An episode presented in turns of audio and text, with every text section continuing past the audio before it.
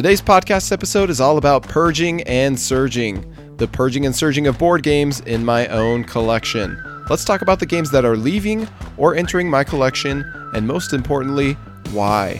For Surge games, I'll just be talking about titles that are not recent releases, as I already cover those in my monthly new release first impressions series.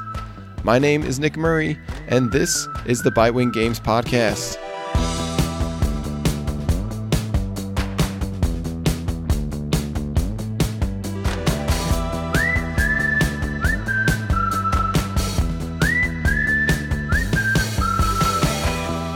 So we're going to start things out with a bit of purging. Two games that are being purged from my collection are Parks and Tokaido. These games have quite a bit in common. Both Parks and Tokaido are gorgeous looking games about traveling or vacationing through scenic environments. Both contain the chill mechanism of stopping along a one way track to collect items or trigger effects. Jumping far ahead guarantees that you'll hit your desired spot, but you'll be skipping lots of other good options along the way and leaving them open for your opponents. I'd say it's rather unnecessary to possess both Parks and Tokaido in one collection. Yet, here I am keeping neither. While I can't deny the appeal of their aesthetics and settings, I also can't deny the weaknesses of their game night appeal. Neither game has made it to our table in over a year. Perhaps what kills them for me is that their time to payoff ratio is a little lopsided for my tastes. We have some comparably simple and chill card games that cram more fun into their shorter playtimes than either Parks or Tokaido. I'd say both of these games are solid picks as family weight games, but we own plenty of other family games that I would rather play many times over before reaching for either of these. That's why they're being purged from my collection. Flipping over to the Surge side of the coin, let's talk about the Knizia flood that's going on on my bookshelves. Specifically, three new games that I've acquired recently. Well, they're not new, but they're new to me Ingenious, Yellow and Yangtze, and Quo Vadis. So, as we prepare to publish our own Reiner Knizia designs, I've become increasingly keen on exploring the highlights of Knizia's portfolio. I struggle to resist a good sale or interesting new release from the German designer who continues to entertain my gaming group. Stay tuned for my thoughts on some of his newer releases, but in the meantime, let's talk about Ingenious, Yellow and Yangtze, and Quo Vadis. Ingenious is touted on the box as the ultimate family strategy game. And for once, I actually agree with the generic marketing description. Abstract games typically aren't my go to game style, but Ingenious really hits the spot for me. This one takes the scoring mechanism of Tigris and Euphrates, where your final score is your color with the least points, and simplifies it down to placing hexagonal dominoes and scoring matching colors. The elegant gameplay, layered depth, and breezy turns here shouldn't come as any surprise to Knizia fans. Nobody makes a better tile laying game than Reiner, and Ingenious is one of the many feathers in that ridiculously legendary cap. Yellow and Yangtze has officially arrived at my doorstep along with Whale Riders and Whale Riders the card game, and just in the nick of time, apparently, as this one is being dropped by the publisher Grail Games this year. Breaks my heart with its spiritual sibling, Tigris and Euphrates, being my current number three game of all time, and Reiner's other recent reiterations, specifically Babylonia and Blue Lagoon, also being in my top 50, you could astutely predict that I am thrilled to give Yellow and Yangtze a try. Thrilled enough, in fact, to already have my hand in my wallet holster for when the Yellow and Yangtze plastic and bamboo Geek Up tiles go on sale on Board Game Geek. Meanwhile, we've enjoyed a couple of plays of Quo Vadis, a pure negotiation game from Dr. Knizia that originally released in the 90s. Yet I was able to track down a used copy for cheap. Players progress their politician pieces on the board through a sequential network of committees. On your turn, you are usually requesting support from other players in your current committee to vote you through to the next committee. And often you have to sweeten the deal for others to get the votes you need from them. Points are awarded for voting others through and moving your pieces along certain paths but your points are only valid if one of your politicians makes it to the final Senate position. A game this dry has no right to be so enjoyable, but here we are. Quo is pure, simple, quick, tense negotiation in a smart Knizian style. I'm interested in exploring this one further to witness the possibilities. Yet I don't think I like the special tokens variant that may fare through into the box of their published version. These tokens seem to detract from the tension of having to rely on others to progress forward, and the negotiation aspect of this game is what really hits the spot for me. Flipping back over to games that are getting purged from my collection, specifically roll and writes, including Railroad Ink., Welcome to, and On Tour. It was fun while it lasted, Roll and writes, yet as I described in my recent impressions of Railroad Ink. Challenge, I'm living the law of diminishing returns within this genre of games. I used to believe that it was so cool how you could play these games with as many people as you had pads and writing utensils. Although in practice, I've noticed that these tend to be the quietest and least interactive games you could possibly play at a party. Low interaction games such as Roll and Writes tend to take the wind out of the sails of interpersonal engagement, and I find these to be hollow forms of entertainment in group gatherings. Most often, I've enjoyed these games in two player settings with my wife. Yet, we now own dozens of killer two player games that simply increase the opportunity cost of playing another Roll and. But I haven't shunned the genre entirely. We're still holding on to our copy of Super Skill Pinball, which does Roll and better than the rest, in my opinion. And for some reason, I haven't quite convinced myself to get rid of That's Pretty Clever, which is another solid one. Back on over to some games surging into my collection, let's talk about train games, specifically Age of Steam Maps, Stephenson's Rocket, the expansion, and Chicago Express. So here's a question for you How many train games does one gamer need? For me, 10, apparently. Plus a bunch more maps for good measure.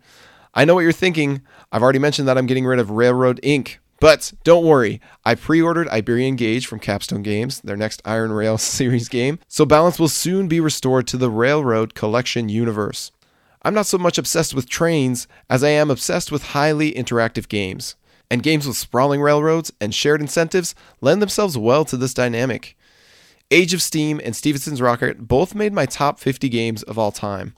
I couldn't resist the opportunity to acquire more maps from them, in both cases, these expansion maps mix up the feel of the core gameplay and help to keep players from getting too comfortable. I already shared my most recent experience with the Eastern US map of Stephenson's Rocket from our recent board game birthday marathon. And even more recently, I had the chance to try the German map of Age of Steam. I'd say the German map is a safe board for relative newcomers to stray from the starting map. Some interesting wrinkles include hex spaces that contain specific, expensive prices for building track on them. The high price tag spots generally stick to the edges of the map and block off foreign terminals that can receive specific colors of cubes.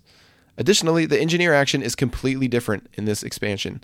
It now cuts the price of one of your track builds in half, rather than increasing your building limit from 3 to 4 tiles. The German map was an interesting change to what we've been playing up to this point, and I'm eager to explore the many other maps of Age of Steam. Finally, Chicago Express is a Cube Rails style game from 2007 that shares much in common with the likes of Irish Gauge. Each player takes their turn by selecting an action, auctioning a share of one railroad company, expanding the rail system of a company they own shares in, or developing one of the board's hexes. For those of you who are familiar with Irish Gauge, this sounds eerily similar, right? Well, the key differences are that money spent on shares for a railroad company goes into that company pool, and those funds are used to expand the rail system. No money in your company means no opportunity for expansion. Additionally, these three action options are represented by meters on the board, and whenever a player chooses an action, they move the dial up on that action meter until it reaches the highest space. At that point, nobody else can take that type of action, and once two meters are full, this triggers a dividend phase and the reset of the meters. I had a great time with my first play of Chicago Express. So, when I saw a local Facebooker post their copy for sale at a reasonable price, I just had to bite. Now, for some more games that are getting purged from my collection. Specifically, I've been letting go of some classics, including Catan, Dixit, Clank, Sushi Go, and Deep Sea Adventure. Although it was now several years ago, my most recent play of Catan was the fastest ever. We had invited our friend over for dinner and a game night. After choosing our settlement and road starting positions and getting into the initial turns, our friend suddenly stood up, ran to the restroom, and puked everywhere. And not just the toilet. and that was the end of that Catan night. Since then, I found many more games to love, and Old Faithful Catan never really called to me. I've only recently come to terms with the idea of booting it from my collection, though. Part of me thinks it would be neat to keep it around for my kids to show them the game that took the world by storm in the 90s and 2000s and beyond. But at the end of the day, I've got plenty of other accessible games I'd rather teach and play with them. So I've finally given it the boot. Another classic game, Dixit, is an interesting one. This is a likable, colorful game that thankfully renders apples to apples obsolete. Instead of one judge randomly determining their favorite card of the round, players are cleverly incentivized to deceive opponents while deducing and voting for the correct card. Meanwhile, the storyteller of the round must avoid giving a clue that is too hard or too easy. You'd be hard pressed to find someone who hates this game. Yet it feels like Dixit has been overshadowed by newer titles. Mysterium uses the same types of visual cards from the same publisher, but also allows for collaboration, discussion, and debates. Mysterium also raises the stakes with an all win or all lose premise. Decrypto has the same interesting balance of giving clues that are neither too easy nor too hard, but it ratchets up the tension with three clues per round that become an increasingly thinner tightrope to walk with each successive round. Wavelength has the same freedom of giving any kind of clue, a word, a sentence, a sound, etc., but follows it up with a much more interesting discussion and dramatic reveal. The games I just mentioned also do a better job at discouraging inside joke clues compared to Dixit, which is probably one of its greatest weaknesses. After taking a break from Dixit for several years and finally giving it another go, I can see why this one has been collecting dust on my shelf. The predator has become the prey. The apples gobbling Dixit is now the obsolete game thanks to Mysterium, Decrypto, Wavelength, and many more. Another game in our collection, Sushi Go, always felt a little more bland than its colorful art style implied, and it never really clicked with me when I felt that Seven Wonders or Seven Wonders Duel did the same thing better. On the other hand, we got a kick out of Clank from our first few plays of it. The push your luck concept of deciding how deep to venture into the dungeon for greater treasures at the risk of succumbing to the dragon was highly amusing. The problem is that we never made it past those first few plays of it. I think the messy rulebook and messy setup were partially to blame for this. The other thing that hurt Clank for us was owning another deck building board movement hybrid, the Quest for El Dorado, which has received many more plays thanks to its cleaner, tighter, and smarter design. Despite my fond memories of our plays of Clank, I realized it was time to say goodbye when I noticed our last play was nearly two years ago. Funnily enough, Deep Sea Adventure contains the exact same concept as Clank, of venturing deeper for greater rewards, but at a much higher risk of not making it back to the surface. Of course, being an Oink game, it strips away everything else that Clank offers except for that core concept. Yet, after thoroughly enjoying other all time greats from publisher Oink, including Insider, Startups, A Fake Artist Goes to New York, and Durian, I just didn't feel that Deep Sea Adventure reached the same heights of memorable, engaging fun. And that's why that one got purged from our collection. So, although I've been purging quite a few classics from my collection, I've also been surging some into it, including Agricola, Bonanza, and Keyflower. And I've acquired these new to me classics thanks to some irresistible deals. Agricola is one of these games that we finally got around to playing after spending a few months on our shelf in shrink wrap. As expected, this is a rock solid Euro. It certainly contains less rules than designer Uwe Rosenberg's A Feast for Odin, but it's also a less forgiving game. It's such a tight game of meager earnings that my wife found it to be more stressful than enjoyable. So hopefully I'll find someone else to continue playing it with. For me, the thing that puts Agricola above the thousands of other worker placement games that have been published since is the meaningful variety of cards and the impactful tightness of the board.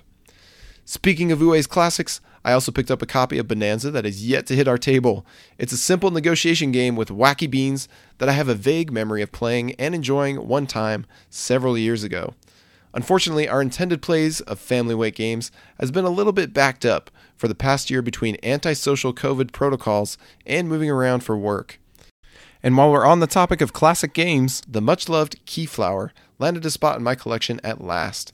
It took a wide breadth of critical acclaim, and I mean a lot of people that I follow, a lot of critics really like this game.